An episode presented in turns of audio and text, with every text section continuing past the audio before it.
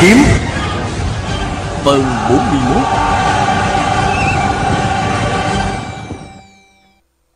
A Cửu đưa tay phải lên Ôm lấy cổ viên thừa chí Khẽ đáp.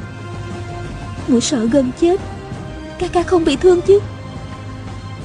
Biến diễn vừa rồi Như sấm nổ giữa trời quang Tim mọi người đứng xem đều đập loạn xạ.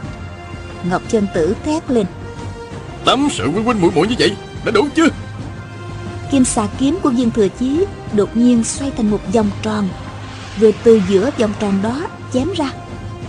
Ngọc Chân Tử vội đưa kiếm đón đỡ.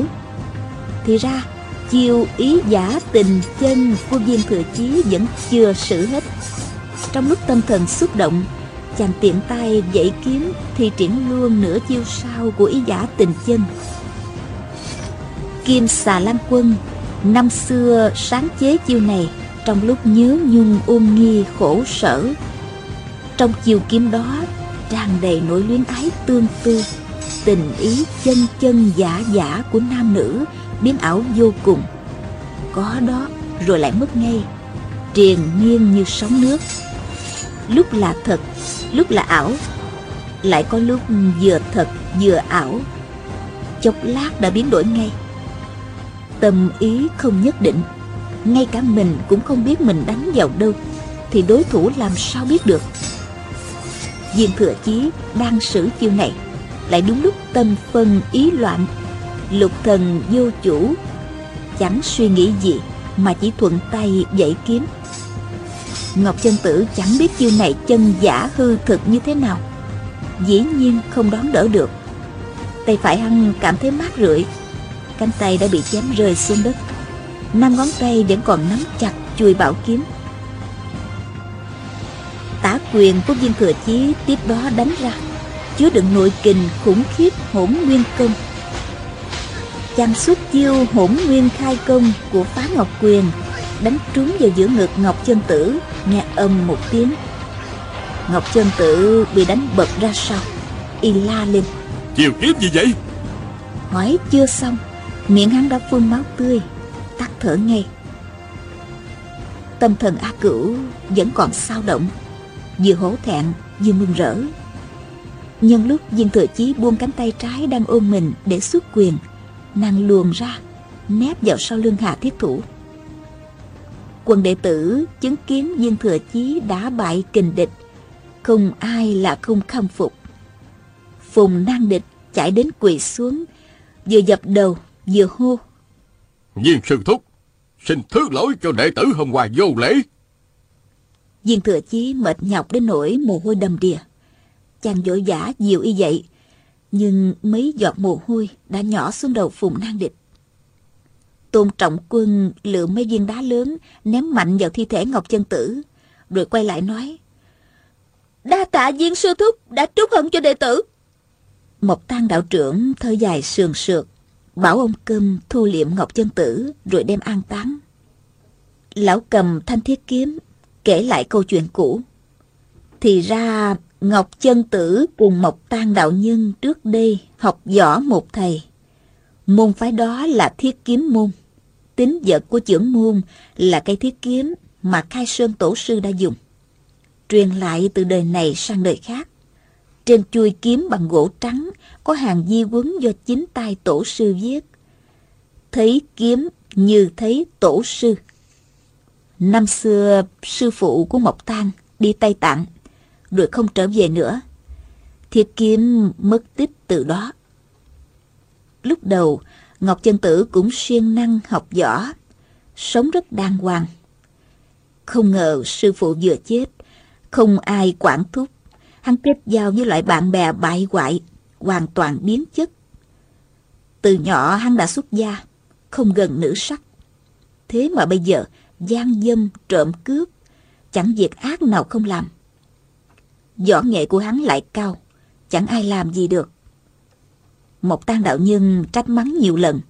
Sư huynh sư đệ cầm đao vạch đất, tuyệt tình đoạn nghĩa, rồi trở mặt đánh nhau.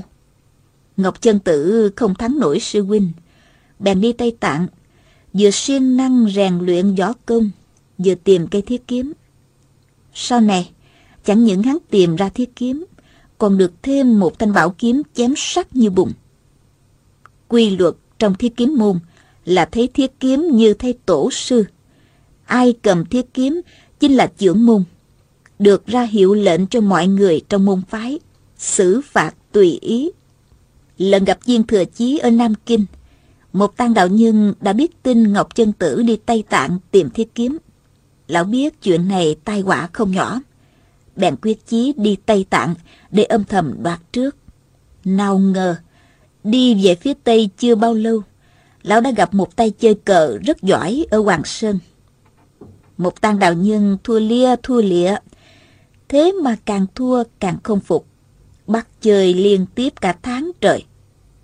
Tay cao cờ kia không làm gì được, đành giá giờ thua hai gián mới thoát khỏi một tăng đạo nhân quấy nhiễu.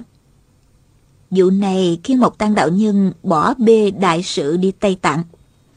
Một nhân thanh nghe lão kể xong, bất giác lắc đầu than thở. Ông quay lại hỏi Hồng Nương Tử.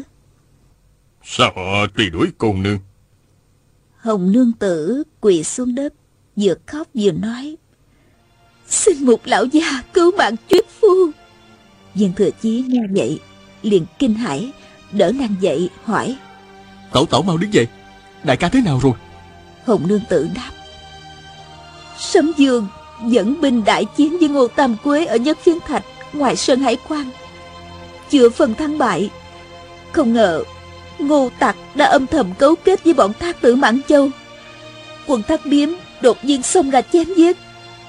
Quân ta bị bất ngờ, thua trận đó. Sâm Dương từ đó thua hoài, dẫn quân lùi khỏi Bắc Kinh. Đến Tây An, bèn lên ngôi hoàng đế không ngờ thừa tướng Ngưu Kim Tinh và quyền tướng quân Lưu Tông Mẫn tìm lời ly gián, du cáo đại ca của đệ phản bội Sâm Dương. Sâm Dương sai quân bắt đại ca về trị tội. Ta trốn ra ngoài cầu cứu. Suốt dọc đường bị thủ hạ của Lưu Tông Mẫn đuổi sát theo sau. Mọi người nghe nói quân Thanh đã nhập quan. Bắc Kinh đã mất. Ai cũng kinh hãi, đứng ngẩn ra. Hồi lâu Viên thừa chí mới la lên Chúng ta phải mau mau đi cứu Để trễ sợ không kịp nữa Chàng bỗng nghĩ lại Lần này sư phụ triệu tập môn nhân về Hoa Xuân Nhất định có việc quan trọng cần bàn Vậy phải làm sao đây Nhìn qua sư phụ Chàng không nén nổi trong lòng bối rối. Không biết giải quyết như thế nào. Viên thừa chí tuổi còn quá trẻ Ít kinh nghiệm Thiếu khả năng ứng biến. Mỗi khi gặp chuyện khó Chàng lại bàng hoàng không quyết định được. Một nhân thanh lên tiếng. Mọi người đã đến đủ rồi. Chúng ta lo xong một chuyện trước đã. Nói xong Ông thỉnh di ảnh phong tổ sư ra Bài hương án, Thắp nhang đèn. Chúng đệ tử quỳ xuống hết. Hà Thiết Thủ rút vào một góc, Lén đưa mắt nhìn viên thừa chí. Một nhân thanh mỉm cười, Bảo nàng Do công của cô nương Đã đủ ngang dọc giang hồ. Vậy mà cứ muốn xin vào môn phái của ta. Ta đã nghe kể, Mai mà có cô quấy rầy Ngọc Chân Tử không thì bọn đồ tôn của ta Phải thiệt thòi không ít Có thể nói là cô đã lập đại công cho phái Hoa Sơn Cô quát ta cút đi ta không chịu cút. Ta đẩy một phát, cô chỉ lùi lại bốn bước rồi đứng vững được. Trong môn phái của ta, ngoài ba đệ tử ta đích thân truyền thụ, không có người thứ tư công lực được như vậy. Được, được rồi, cô nương quỳ xuống đi. Hà thiết thủ quan hỷ quỳ xuống trước mặt một sư tổ đuổi theo viên thừa chí đến khấu đầu trước di ảnh phong tổ sư. Nàng nghĩ bụng. Một sư tổ nói chuyện khôi hài quá dĩ nhiên là tính nết hiền từ. Thì lễ xong xuôi một nhân thanh đứng giữa giọng dạc nói. Tuổi ta đã cao không thể tiếp tục lo liệu những chuyện thế tục. Từ nay trở đi môn phái hoa sơn giao cho đại đệ tử hoàng chân đảm nhiệm. Hoàng chân giật mình nói. Võ công đệ tử không bằng nhị xương đệ với tam xương đệ. Một nhân thanh ngắt lời. Trưởng quản môn hộ Không cần tỉ võ với độc môn chỉ cần đôn đốc chư đệ tử Hành nghiệp trượng nghĩa. Người cố mà lo liệu đàng hoàng. Hoàng chân không dám chối từ nữa. Tiếp tục bái lại phong tổ sư và sư phụ Để nhận phù hiệu trưởng môn. Sau đó toàn bộ đệ tử quay lại tham kiến trưởng môn mới. Viên Thừa Chí thấy mọi chuyện đã xong, Lo lắng cho Nghĩa huynh Nên rất nôn nóng muốn xuống núi ngay. Chàng bảo Thanh Thanh. Thanh đệ muội cứ ở đây nghỉ ngơi. Ta cứu được Nghĩa huynh Sẽ lập tức trở về thăm muội. Thanh Thanh không trả lời trả vốn gì. Cứ trừng mắt nhìn A Cửu Tức giận đến khóe mắt đỏ lên. Đột nhiên nàng hỏi viên thừa chí Hồi nãy á Ca ca té xuống. Tại sao mà Té trước mặt cô ấy Mà không té trước mặt của muội Nếu mà ca ca té trước mặt muội muội cũng sẽ bất kể tính mạng Mà phóng đến người ca ca để hứng kiếm đó. Viên thừa chí phân trần. Ta bị tên ác đạo kia đánh ngã Đâu phải tự mình muốn té đâu chứ. Thanh Thanh dậm chân Nói Ca ca cứ lo nhìn người ta tình tứ như vậy. Tâm trí không có tập trung. Hèn gì mà chẳng bị đánh ngã. Nàng khóc òa lên Đột ngột quay lưng Chạy đến bên vách núi. Viên thừa chí la lên. Thanh đệ, mũi làm gì vậy? Thanh Thanh quát trả. Không được tới đây! Viên thừa chí thấy nàng đã chạy đến vách núi rồi Không dám đến gần. Thanh Thanh lại la lên. Từ nay trong lòng ca ca chỉ có cô ấy thôi. Mũi thà chết chứ xong Nàng tung người ra Nhảy xuống vách núi như đá vực thẳm toàn là đá cứng. Nhảy như thế này, Không thể không chết. Ai nhìn thấy cũng kinh hãi. Kinh công của Mộc Tang tuyệt đỉnh thiên hạ, Thì triển thần công thiên biến dạng kiếp Giọt tới chụp lại. Nhưng chỉ túm được một cánh tay áo của Thanh Thanh. Soạt một tiếng, Nửa cánh tay áo đứt lìa. Lão không thể giữ nàng không cho rơi xuống. Nhưng đã kéo nàng gần vào vách núi được mấy thước. Viên thừa chí thét lớn, Chạy tới nhìn xuống, Thì thấy Thanh Thanh ngã vào một lùm cây Dưới mười mấy trượng. Người dắt ngang cành cây Không biết sống chết như thế nào. Chàng vô cùng lo lắng, Liền men theo những tảng đá bên vách núi, Từ từ trèo xuống, Nhảy lên cành cây to đó, Đưa tay ôm lấy nàng. Đôi chân của nàng nhũng ra, Hình như đã gãy xương, Nhưng rất may là còn thở. Không bao lâu Thôi Quy Mẫn, Hà Thiết Thủ huynh đệ Phùng Bất Phá, Phùng Bất Thôi Hồng Thắng Hải cùng mọi người đều trèo xuống. Ai thấy thanh thanh chưa chết cũng thở phào nhẹ nhõm. Hoàng chân chỉ quy ông câm từ trên vách núi thòng dây dài xuống kéo viên thừa chí ôm thanh thanh lên đưa vào nhà để chữa trị chỗ gãy chân. A cửu đứng bên nghĩ lại lúc nãy mình mặc kệ sống chết phóng lên người viên thừa chí để cứu mạng chàng, rồi lại không nén nổi tình cảm. Trước mặt đông người mà ôm lấy cổ viên thừa chí, được chàng đưa tay ôm lại. Tuy sự việc xảy ra trong chớp nhoáng, nhưng đúng vào lúc sống chết treo đầu sợi tóc, nên cảm thấy dài như thiên trường địa cửu. Lần trước, cùng viên thừa chí đắp chung một chăn trên giường ở hoàng cung da thịt sát vào nhau, còn thân mật hơn nữa. Nghĩ đến đó, nàng bất giác cảm thấy hổ thẹn. Nhưng trong lòng dâng lên cảm giác ngọt ngào. Khi a cửu nghe thanh thanh trách diêm thừa chí, tại sao té trước mặt mình, lại trách tại sao chàng nhìn mình tình tứ? Nàng cảm thấy đúng là lúc đó viên thừa chí nhìn mình đắm đuối, chẳng nghĩ ngợi gì khác nữa nên mới bị tên ác đạo kia đánh ngã chuyện đó là có thật bây giờ A Cửu thấy Thanh Thanh tức giận nhảy xuống núi Diện thừa chí trèo xuống ngay Ôm nàng vào lòng Tập trung toàn bộ tinh thần để cứu nàng A Cửu nghĩ đến mình nhớ nhung viên thừa chí nhiều như vậy. E rằng sau này kết quả không tốt đẹp. Suy đi nghĩ lại, bất giác lòng quặn thắt. Nàng bỗng nghĩ, nếu như bây giờ mình cũng nhảy xuống vách núi, không biết chàng có xả thân cứu mình hay không? Tốt nhất là mình được chết trong lòng chàng, cho mọi việc xong xuôi. Một tang đạo nhân không thể đọc hết những suy nghĩ đó Nhưng thấy hai thiếu nữ cùng yêu một chàng trai Cũng hiểu được phần nào Thấy A Cửu thần sắc rũ rượi đáng thương Nghĩ đến vừa rồi Nàng đã nhảy đến cứu mạng mình. Lão bỗng nghĩ. Đại ân không chỉ nói mấy câu là trả được. Ta phải phí sức suy nghĩ Để giải khai lòng uất hận cho nàng.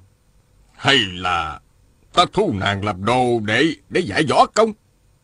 Nếu dạy được nàng chơi cờ, ngày nào mình cũng có đối thủ, thì thật là tuyệt diệu. Lão bèn đi tới chỗ A Cửu và nói. Cô nương, lão đạo vì sư môn có biến, trong lọc lo lắng nên suốt đời chưa nhận môn nhân nào hết. Bây giờ môn hộ đã trong sạch, vừa rồi lại được cô nương cứu mạng, Lão đạo ờ, không có gì để báo đáp. Nếu cô nương không chê để ta truyền thụ mấy chiêu công phu được không? A Cửu đang lúc hoang mang, không biết làm gì, không biết đi đâu. Lập tức khấu đầu bái sư.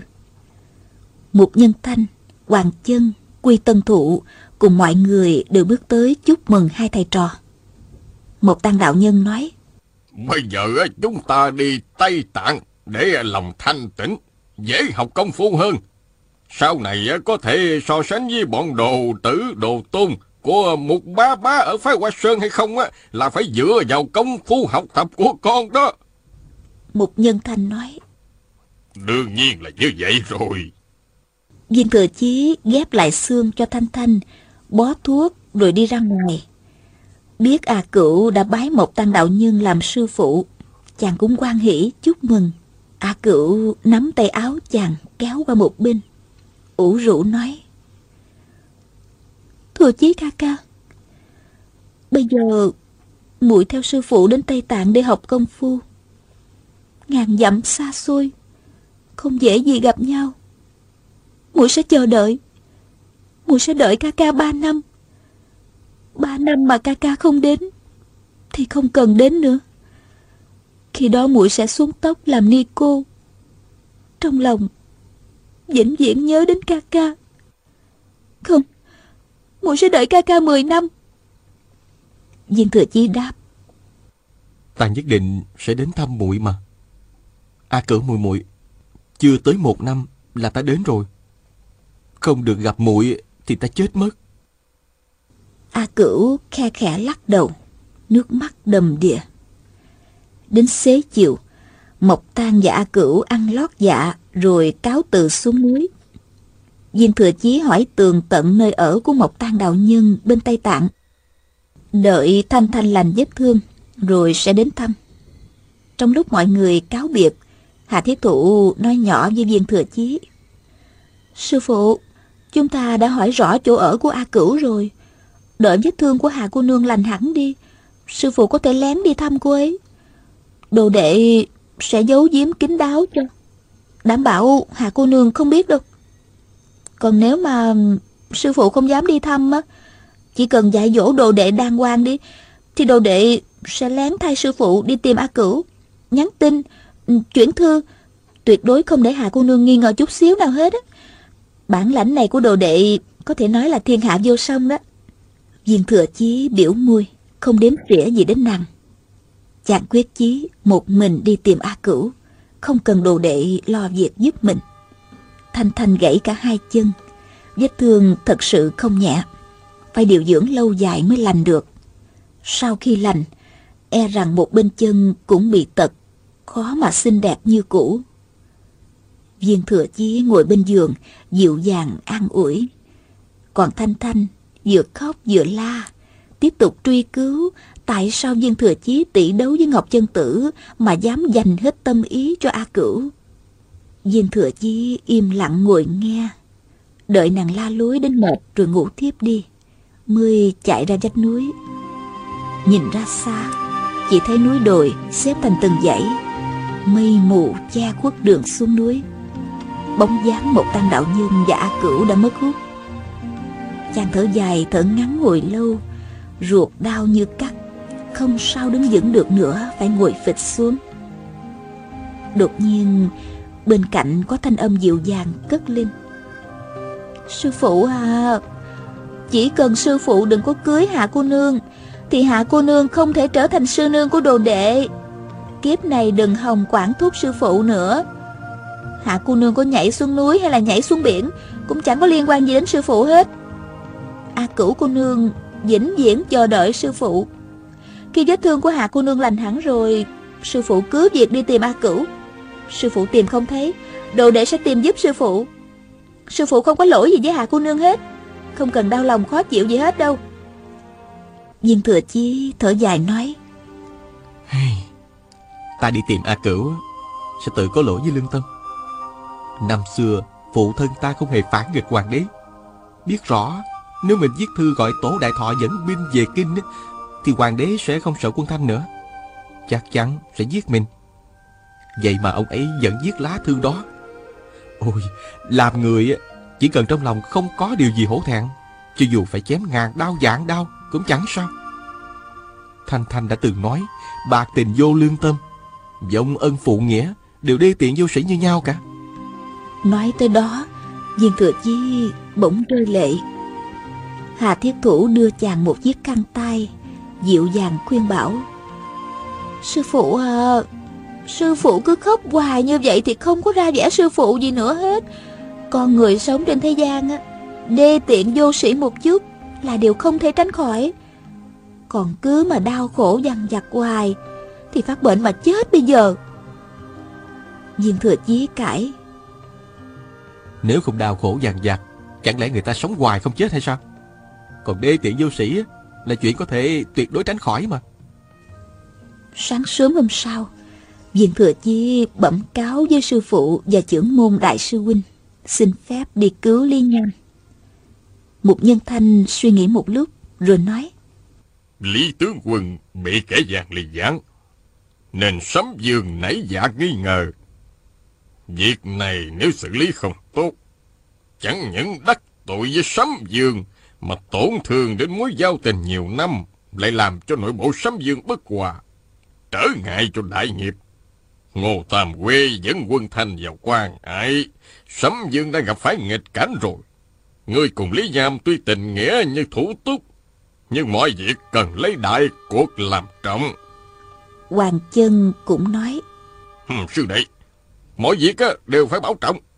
Người làm ăn chúng ta... Nói đến đây, đột nhiên ông ngậm miệng, nghĩ bây giờ mình đã là trưởng môn, không nên đùa giỡn nữa. Nhất thời, ông cảm thấy ngượng ngùng.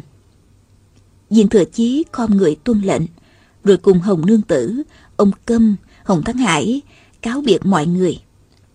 Chú cháu Thôi Thu Sơn, Thôi Huy Mẫn, mẹ con An Đại Nương, An Tiểu Huệ cũng đi cùng.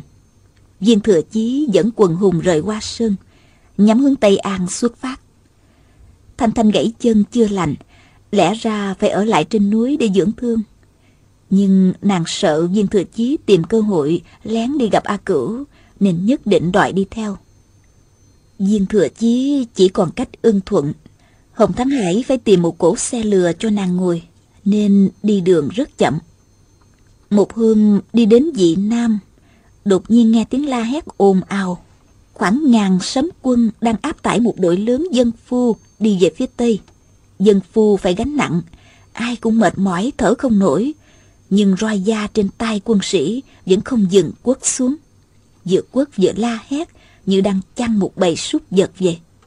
Một dân phu cao tuổi, bước chân loạn choạng ngã nhào ra đất, đổ cả quan gánh. Rất nhiều vàng bạc và những đồ trang sức của nữ nhân tung tóe ra ngoài. Một tên lính trẻ giận dữ đá lão một cước. Lão dân phu ấy thổ máu tươi ngay. Quần hùng nhìn thấy vô cùng tức giận, đều nói Hà hiếp dân chúng như vậy Còn gọi là nghĩa quân cái gì nữa chứ Hà Thiết Thủ nói chỗ kim ngân tài bảo này Chẳng lẽ không phải cướp giật từ tay của dân chúng hay sao chứ Nàng nói hơi lớn tiếng. Mấy tên sấm quân đã nghe thấy. Liền hung dữ quay lại chửi mắng. Một tên lính la lên. Cái bọn này là gian tế nè Bắt đi. Mười mấy tên lính hò hét chạy tới Lôi kéo bốn nữ nhân Là Hà Thiết Thủ An Đại Nương, An Tiểu Huệ và Hồng Nương Tử. Hồng Nương Tử vô cùng tức giận Rút đao ra chém hai tên. Viên Thừa Chí la lên. Rời khỏi đây thôi Chàng ngồi trên lưng ngựa, Túm đầu bọn lính quẳng ra, Dẫn mọi người rời khỏi đó. Bọn sấm quân không muốn bỏ của cải lại để đuổi, Nên cứ đứng đó mà ngoác mồm ra, Thoá mạ Hồng Nương Tử giận dữ nói, Chúng ta vừa tiến vào Bắc Kinh Là kỷ luật của quân đội hỏng hết rồi. Chỉ lo cướp bóc tài sản, Hiếp đáp nữ nhân, So với Triều Minh thì có hơn gì? Thôi Thu Sơn nói, Không hiểu sao Sấm Dương không quản thúc họ Nghĩ thiệt là kỳ lạ. Hồng Nương Tử cười khẩy nói, Chính hắn cũng cướp giật ái thiếp Trần Diên Diên của Ngô Tam Quế. Thượng bất chính thì hạ tắc loạn, Làm sao hắn quản thúc bổ hạ được? Ngô Tam Quế đã chịu đầu hàng, Lẽ ra đại cuộc đã định. Nhưng họ ngô nghe tin ái thiếp bị Sấm Dương đoạt lấy, Nên mới tức giận Mà dẫn quân mãn thanh vào quan Hải. Ngô Tam Quế đánh vào, Sấm Dương đem quân ra ngoài giao chiến. Hai bên đại chiến ở nhất phiến thạch. Thắng bại chưa phân, Thì đột nhiên bọn mọi rỡ thác biếm ào tới. Tướng sĩ bên ta đều lo lắng đến tài vật Cùng nữ nhân đã cướp được, Cho nên không chịu liều mạng. Trận đó mà không thua Thì đúng là trời không có mắt. Đi chẳng bao lâu, Quần hùng thấy bên lề đường Có một bà lão ngồi khóc rống. Bên cạnh có bốn thi hài, Một nam một nữ Và hai đứa bé. Vết thương vẫn còn chảy máu. Hiển nhiên bị giết chưa lâu. Bà lão vừa khóc vừa kêu la. Ly công tử Người chỉ giỏi lừa gạt. Nói là mở cửa đón sâm dương Để già trẻ vui mừng gì gì đó. Gia đình chúng ta đã mở cửa đón sâm dương. Vậy mà sâm dương cho bọn thổ phỉ đến nhà ta. Hãm hiếp con dâu, Giết chết con trai. Giết cả hai đứa cháu. Cả nhà ta, cả già lẫn trẻ đều ở đây cả. Ly công tử, Người đến mà xem. Già trẻ vui mừng là vậy đó. Ta thờ Bồ Tát hơn sáu chục năm rồi. Quan hầm Bồ Tát phù hộ ai không biết, Chứ không lo phù hộ cho người tốt. Bồ Tát Sâm Dương, Thổ phỉ trộm cướp cũng một ruột. Viện thừa chí không đủ can đảm nghe tiếp. Biết chắc dọc đường còn gặp nhiều cảnh thê thảm như vậy. Chàng bèn dòng sang đường nhỏ mà đi. Đi hết hai con đường nhỏ, Lại trở ra đường lớn. Bên vệ đường có ba, bốn gian nhà còn bốc khói nghi ngút. Trước sân có mấy xác người. Xác nam thì đầu mình rời nhau, Còn xác nữ thì không mảnh giải che thân. Hiển nhiên bị hiếp trước, giết sau. Hồng Thắng Hải bước lên phía trước Hỏi một ông lão đang quỳ bên cạnh mấy cái xác.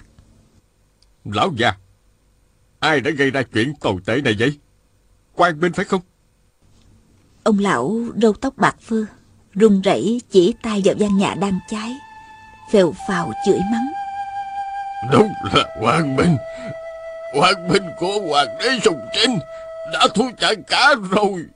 Bây giờ đến lượt quan binh của hoàng đế đại thuận Cướp bóc gian dâm Giết người phóng hỏa. Bất kể quan binh gì Cũng là cường đạo hung ác, Chỉ làm khổ bá tính chúng ta thôi.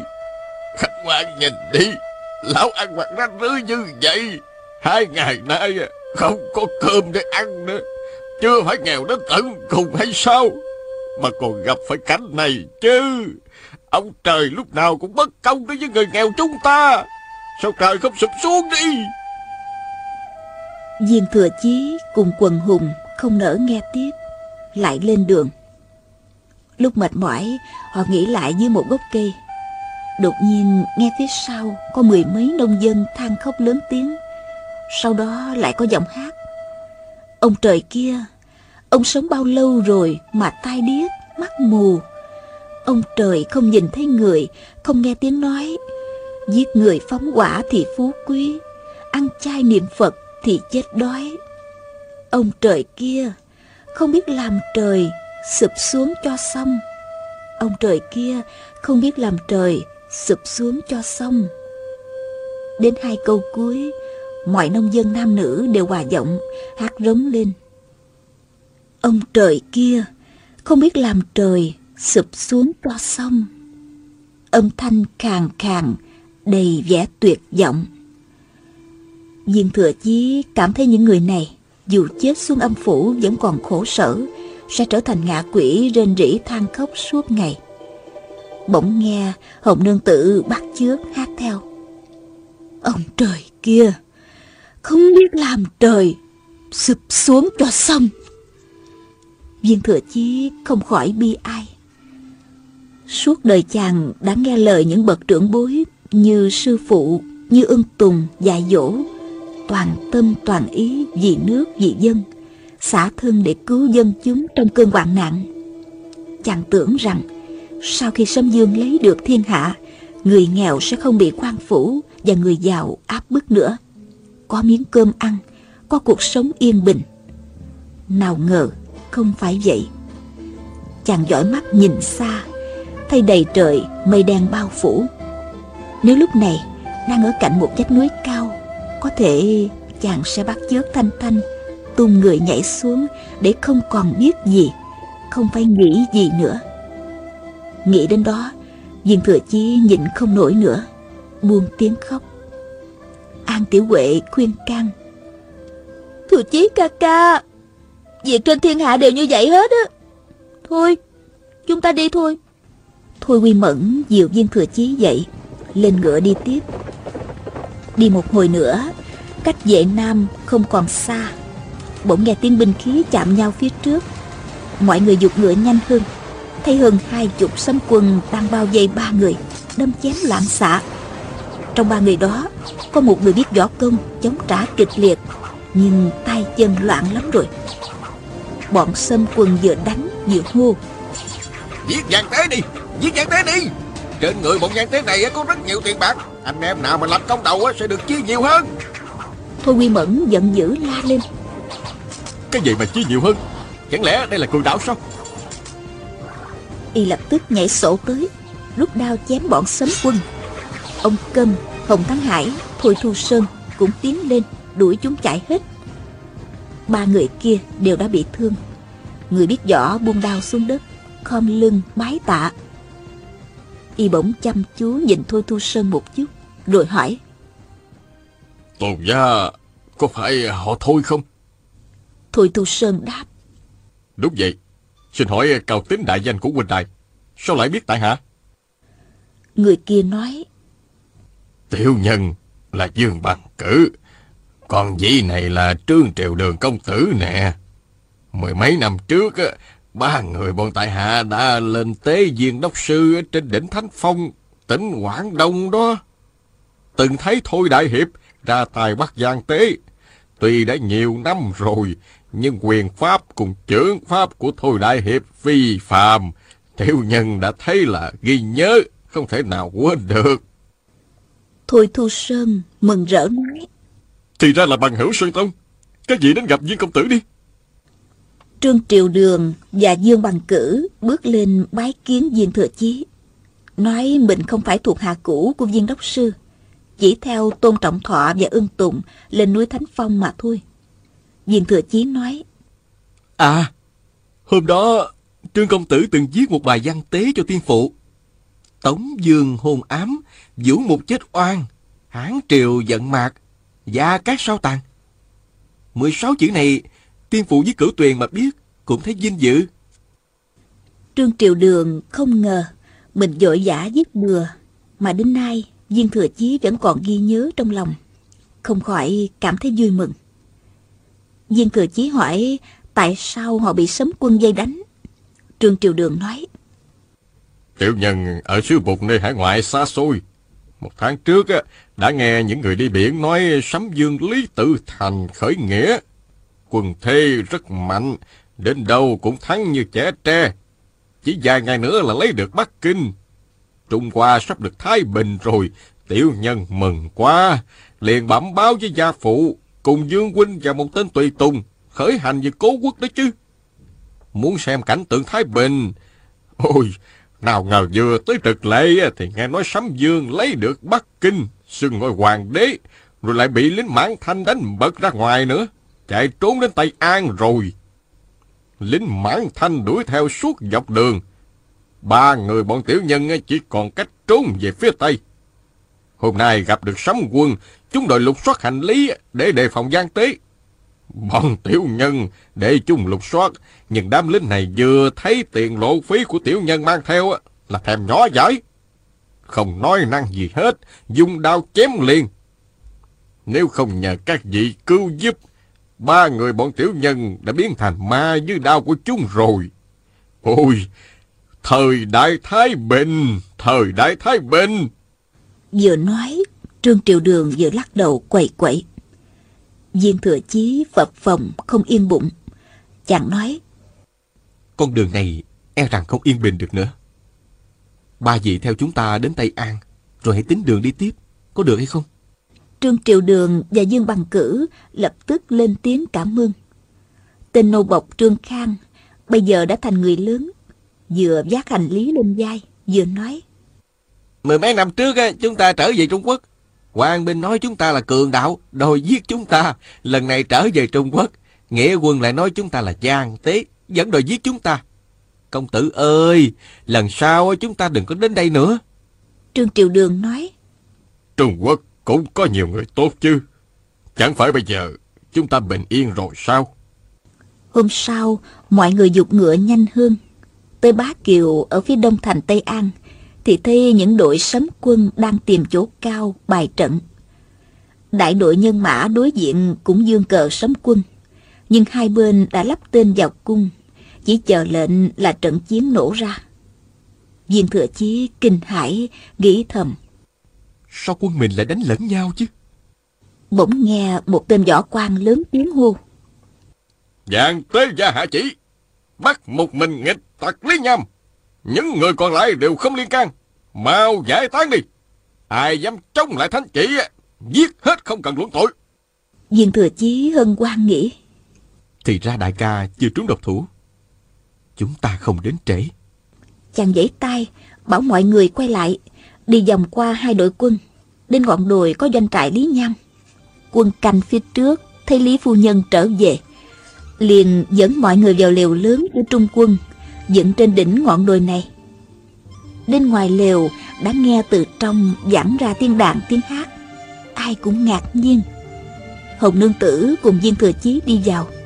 Thấy trong lều đang bày yến tiệc rất lớn. Mấy trăm quan quân ngồi phía dưới, bàn chính giữa chỉ có một mình Lý Nham, đang nâng ly tự uống. Ly Nham thấy ái thê cùng nghĩa đệ đột nhiên đến, vừa kinh ngạc vừa mừng rỡ.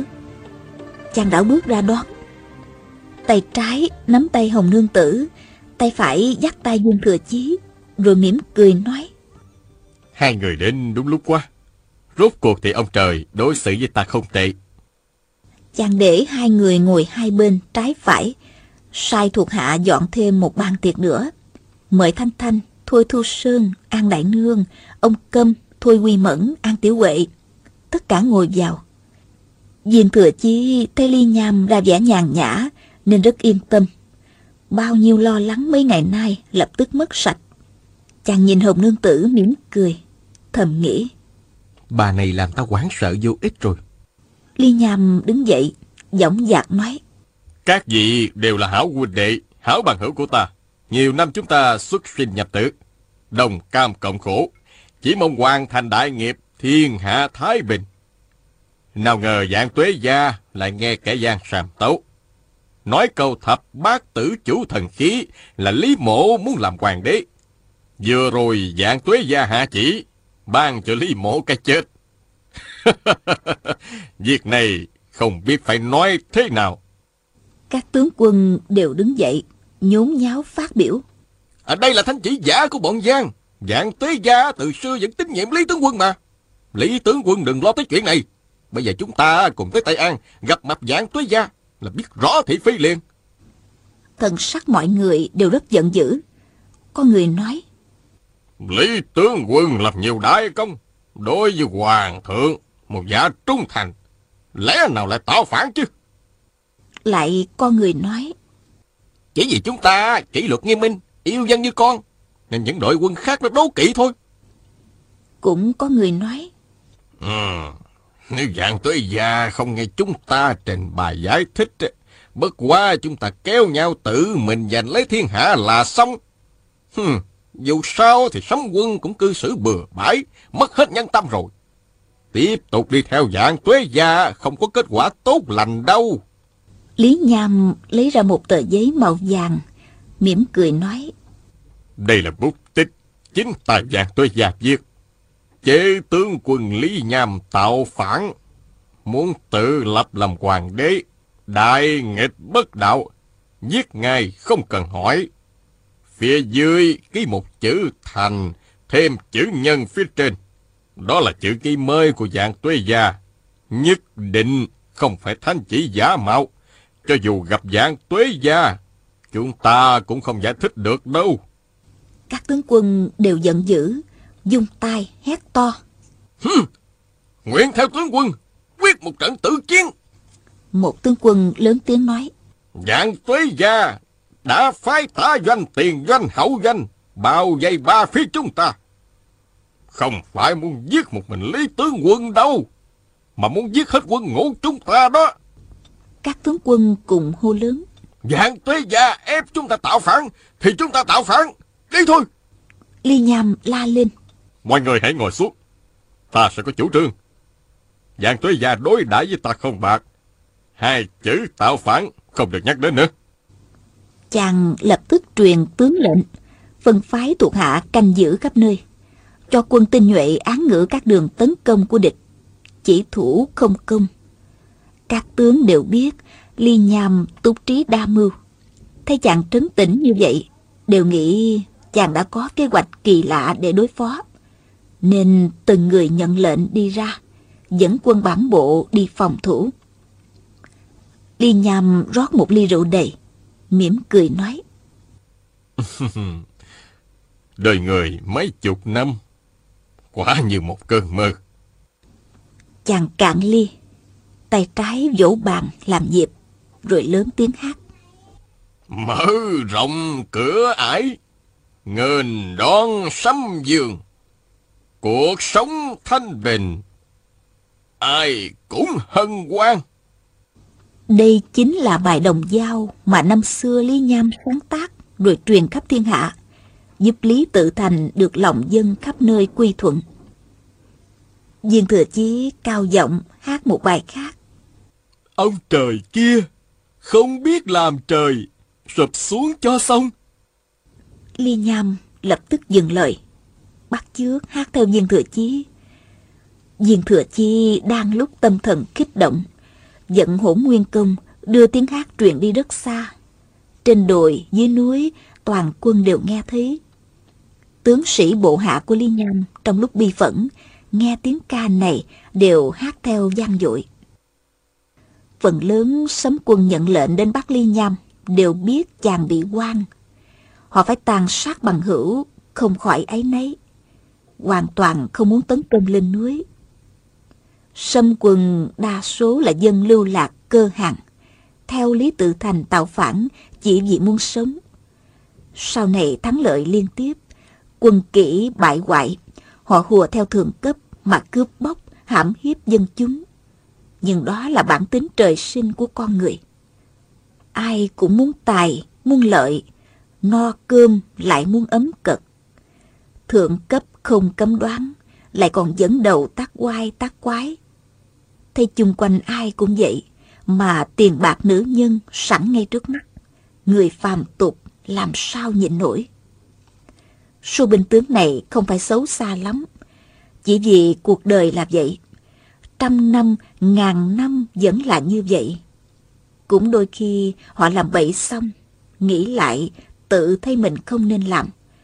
Nhưng lần sau lại bất giác tự che giấu lương tâm của mình mà làm bậy tiếp. Ông trời kia không biết làm trời sụp xuống cho xong. Bài ca bi phẫn này ai cũng biết. Khi bị quan binh nhà Minh áp bức, Sâm quân từng hát. Sau này họ trở thành quan binh, đi áp bức người khác thì nghe người khác hát. Bây giờ nghe tiếng hát xa xa truyền đến, họ không tự chủ được, cũng hòa giọng hát theo. Hai đội quân đang dàn trận chuẩn bị đánh nhau mà cùng hát chung một bài. Nhất thời, tiếng hát ngân nga như tiếng chảy buồn của dòng dị thủy dài vô cùng vô tận. Liên Nham và Viên Thừa Chí nghe hai đội quân dưới núi hát bài này, đều cảm khái vô cùng. Viên Thừa Chí nói, Đại Dương vốn rất anh minh, không ham tử sắc, một lòng một dạ muốn cứu bá tính khỏi cảnh dầu sôi lửa bỏng. Tại sao ông ấy vào kinh, đăng quan làm hoàng đế rồi thay đổi hết? Để không sao hiểu nổi. Liên Nham nói, Ta không trách Sấm Dương nghi ngờ ta. Sấm Dương vốn là người tốt. Ông ấy đã tín nhiệm ta, trọng dụng ta. Cho đến hôm nay, vẫn đối xử với ta rất tốt. Viên Thừa Chí hỏi, Vậy thì sao ông ấy hạ chỉ giết đại ca? Liên Nham nói, Phải là hoàng đế mới có thể hạ chỉ. Ông ấy đã làm hoàng đế, không thể tự chủ được. Viên Thừa Chí lắc đầu nói, Đệ chỉ nghe nói người trong giang hồ không thể tự chủ lấy mình. Đã là hoàng đế thì muốn gì làm đó. Sao lại không thể tự chủ? Liên Nham đáp, Đúng là hoàng đế muốn làm gì thì làm đó, không ai phản kháng được. Nhưng thiên hạ chỉ có một ngai vàng. Ông ấy đã ngồi vào, sợ người khác giành giật. Phải giết hết những người muốn giành giật ngai vàng của mình chứ. Đường Thái Tông Lý Thế Dân là một hoàng đế rất tốt.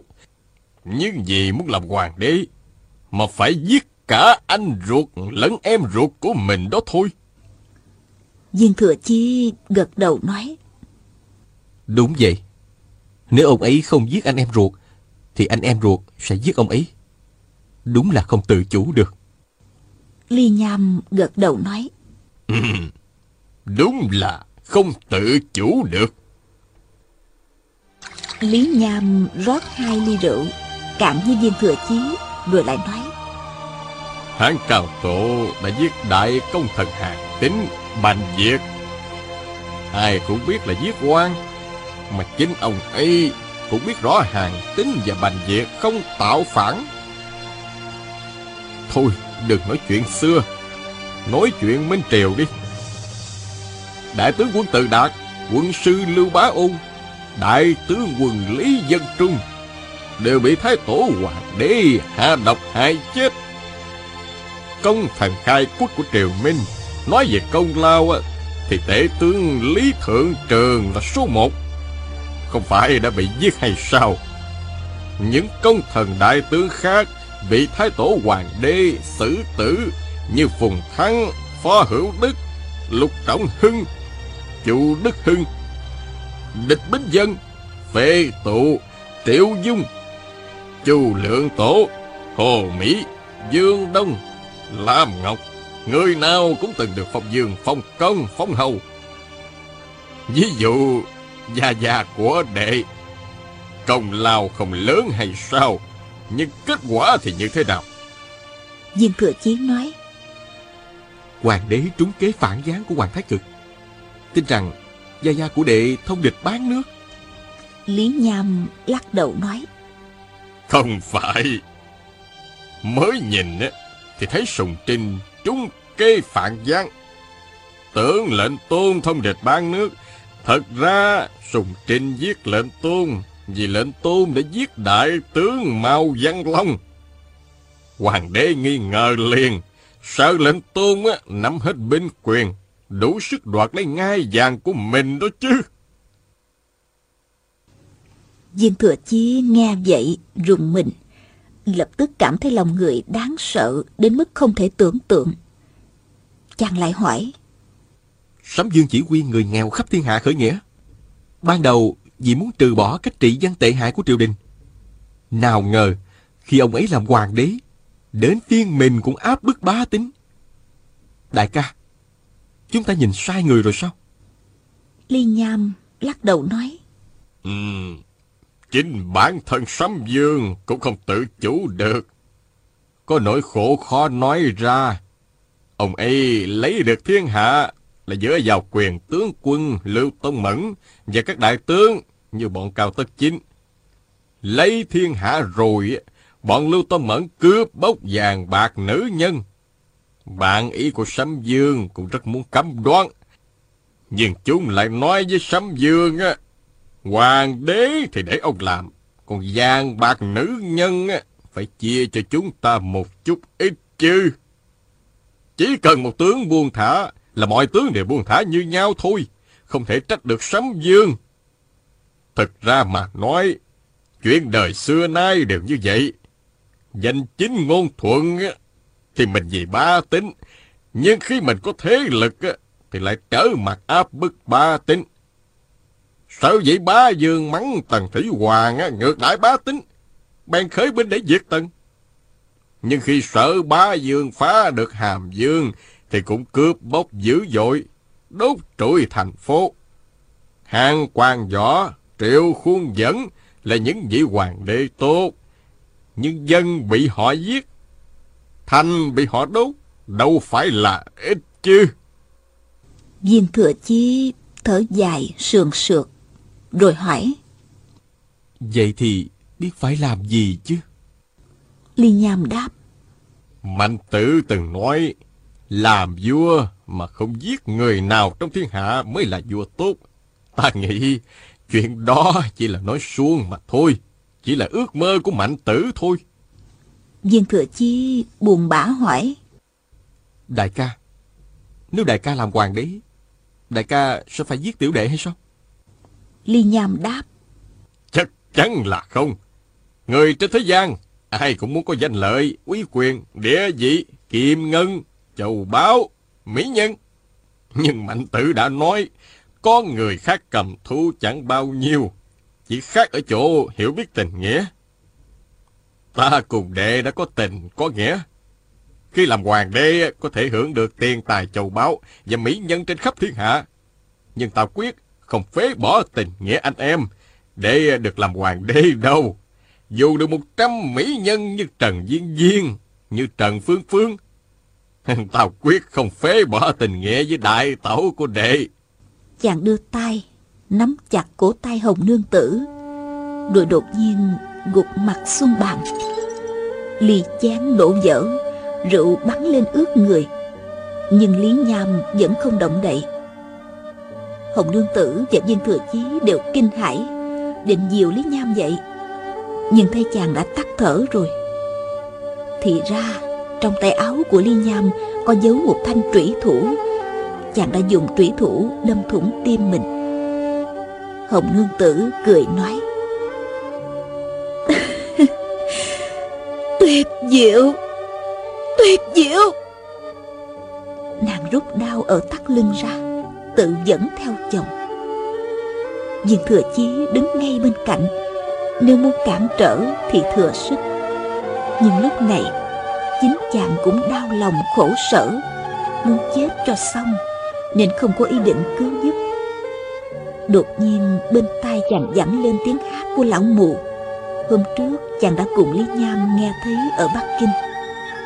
Làng khói anh hùng hôm nay giảng lý trường thành ngày trước tướng sĩ thấy vợ chồng chủ soái cùng tự sát đại doanh lập tức náo loạn chỉ một lúc là mấy vạn quan binh đút đi sạch sẽ. May mà chế quân trước nay vẫn giữ quân kỹ nghiêm ngặt, võ quan chỉ huy binh lính thôi lui, đội ngũ vẫn chỉnh tề. Về phía sớm quân đến tấn công, họ cũng nghĩ tới nghĩa khí đồng đội nên không truy sát. Chỉ khiêng thi hại của vợ chồng Lý Nham về phụng lệnh. Viên thừa chí thấy vợ chồng Nghĩa huynh chết thảm khóc lóc một hồi, đùi dẫn mọi người lùi vào trong núi, thương nghị kế hoạch sau này. Mọi người đều nói. Lý Tự Thành nghi kỵ, chèn ép huynh đệ như vậy. Chúng ta không cần đi theo hát nữa. Ở Mã Cốc Sơn của vùng Sơn Đông vẫn còn mấy ngàn huynh đệ kim xào doanh. Phải lo liệu đàng hoàng, đề phòng bọn Lý Tự Thành, Lưu Tông Mẫn, Cao Tất Chính ra tay tiêu diệt. Viên Thừa Chí nghĩ chuyện này không sai, Nên nhờ Thôi Thu Sơn cưỡi ngựa suốt đêm về Sơn Đông báo tin. Dặn Tôn Trọng Thọ đề phòng Lý Tự Thành phai binh đánh lén, hạ độc thủ như các huynh đệ La Nhữ Tài, Loạn Thế Dương, Giáp Liên Nhãn, Liên Nham đã bị. Viên Thừa Chí lại phái Hồng Thăng Hải quay về Bắc Kinh, thông báo cho Trình Thanh Trúc, Sa Thiên Quảng, Thiết La Hán, Hồ Quế Nam rút hết về Mã Cốc Sơn ở phía Nam. Thôi Thu Sơn cùng Hồng Thăng Hải lập tức đi ngay. Trương Triệu Đường khuyên Viên Thừa Chí đến nước Bột Nê để di dưỡng tinh thần. Viên Thừa Chí đáp. Tại hạ còn việc lớn phải lo nữa. Chưa thể đi ngay được. Ba người, Trương Triệu Đường liền cáo từ về nước. Ngày hôm sau, Viên Thừa Chí dẫn Thanh Thanh, Hà Thiết Thủ đi Sơn Đông. Vết thương trên đùi Thanh Thanh sắp lành, không cần chống nạn vẫn đi lại được. Viên Thừa Chí đi về hướng Đông, nhưng tim chàng lại nhích dần về hướng Tây. Chỉ mong đến Tây Tạng để gặp A Cửu. Chàng nghĩ. Ta chưa kết tình phu phụ với Thanh Thanh. Đi đến Tây Tạng không trở về, vẫn không thể gọi là phụ bạc được. Từ khi phân ly A Cửu, trong lòng chàng tha thiết nhớ nhung. Chỉ muốn bay ngay tới Tây Tạng để gặp nàng. Trước tiên sẽ phải chơi cờ suốt một tháng với một thang đạo trưởng, để lão thỏa mãn cơn nghiện. Khi một thang đạo trưởng đã ghiền, sẽ không quấy rầy mình nữa. Lúc đó mình có thể dẫn A Cửu đi sâu vào Tây Tạng, tìm vùng núi cao quan dã không giấu chân người. Từ đó không về Trung Nguyên. Sau này bằng hữu huynh đệ không gặp ai nữa. Ngày nào cũng sống bên A Cửu, sống như thần tiên mãi đến già rồi chết. Ở Tây Tạng có thể săn bắn, có thể hái thuốc, quyết không đến nỗi chết đói. Chàng tương tư A Cửu, không chỉ vì nàng diễm lệ. Mỗi lúc được ở bên nàng, dù chỉ trong khoảnh khắc, nhưng lòng chàng bao giờ cũng hạnh phúc, vui mừng, khó mà diễn tả. Chỉ cần nghe một tiếng cười nhẹ, một lời nói khẽ của A Cửu là chàng hoan hỷ vô cùng, sung sướng cả nửa ngày trời. Nếu có thể bên nhau 10 ngày nửa tháng, dĩ nhiên càng hoan hỷ sung sướng hơn nhiều. Còn nếu suốt đời được ở bên nhau, vĩnh viễn không tách rời nhau, thì hạnh phúc này không sao tưởng tượng được nữa. Suốt dọc đường, tâm trí viên thừa chí cứ phiêu du trong cõi mộng. Một hôm, Thanh Thanh đột nhiên hỏi giật giọng. Nè, đại ca nghĩ cái gì mà vui vẻ quá vậy? Nghĩ đến A Cửu đúng không? Viên thừa chí kinh hãi, cãi ngươi. Trời ơi, không phải. Ta đang nghĩ đến cái đêm mà đánh nhau với Ngọc Chân Tử ở Thịnh Kinh á. Hồ Quê Nam á, lén ăn cắp áo quần, khiến hắn không còn mảnh giải che thân. Tiếp chiều với ta, bối rối không sao tả xiết. Thanh Thanh phì cười, không tra vấn nữa. Viên thừa chí bỗng quảng hốt nghĩ thầm. Ta rất ít khi nói dối. Sao phen này phải lừa gạt nàng? Chỉ vì nếu nàng biết mình nghĩ đến A Cửu, nhất định sẽ đau lòng. Nếu mình đi tìm A Cửu, không bao giờ quay về nữa, nàng sẽ đau lòng đến thế nào chứ? Không chừng nàng lại nhảy xuống núi tự tử. Ta phải làm sao? Đại ca Lý Nham đã nói Con người chỉ khác cầm thú ở chỗ hiểu biết tình nghĩa. Đại ca thà tự tử, Không chịu phụ lòng sấm dương. Thanh đệ đối với ta có tình có nghĩa. Nếu ta đối với nàng vô tình vô nghĩa, Ta còn là con người hay không? Sau này ở chung với A Cửu, Suốt đời suốt kiếp, Mỗi khi nghĩ đến thanh đệ, Mình có hạnh phúc vui vẻ thật không? Mình có thể quên thanh đệ, Nghĩ đến một mình A Cửu được không chứ? Nghĩ đến đây Chàng bất giác Lắc đầu quậy quậy. Thanh Thanh mỉm cười hỏi Sao bây giờ đại ca lại lắc đầu? Viên thừa chí cười khổ Lẩm bẩm Không được Dứt khoát không được. Chàng lại nghĩ tới câu nói cuối cùng của Liên Nham Dù được một trăm mỹ nhân như Trần Viên Viên Như Trần Phương Phương ta quyết không phê bỏ tình nghĩa với đại tẩu của đệ. Lập tức chàng quyết định. Phải cố gắng nén lòng nhẫn nhịn, không nghĩ đến A Cửu nữa. Quý vị và các bạn thân mến, chúng ta vừa theo dõi phần 41 bộ truyện Bích Huyết kiếm của nhà văn Kim Dung. Mời quý vị và các bạn theo dõi phần tiếp theo của bộ truyện này sẽ được phát sóng vào chương trình đọc truyện ngày mai. Mời góp ý cho chương trình, quý vị và các bạn hãy gửi vào hộp mail điện tử đọc truyện vovavonggmail.com. Đến đây thì nhóm thực hiện chương trình xin phép nói lời chào tạm biệt và hẹn gặp lại. Welcome to DJ Show.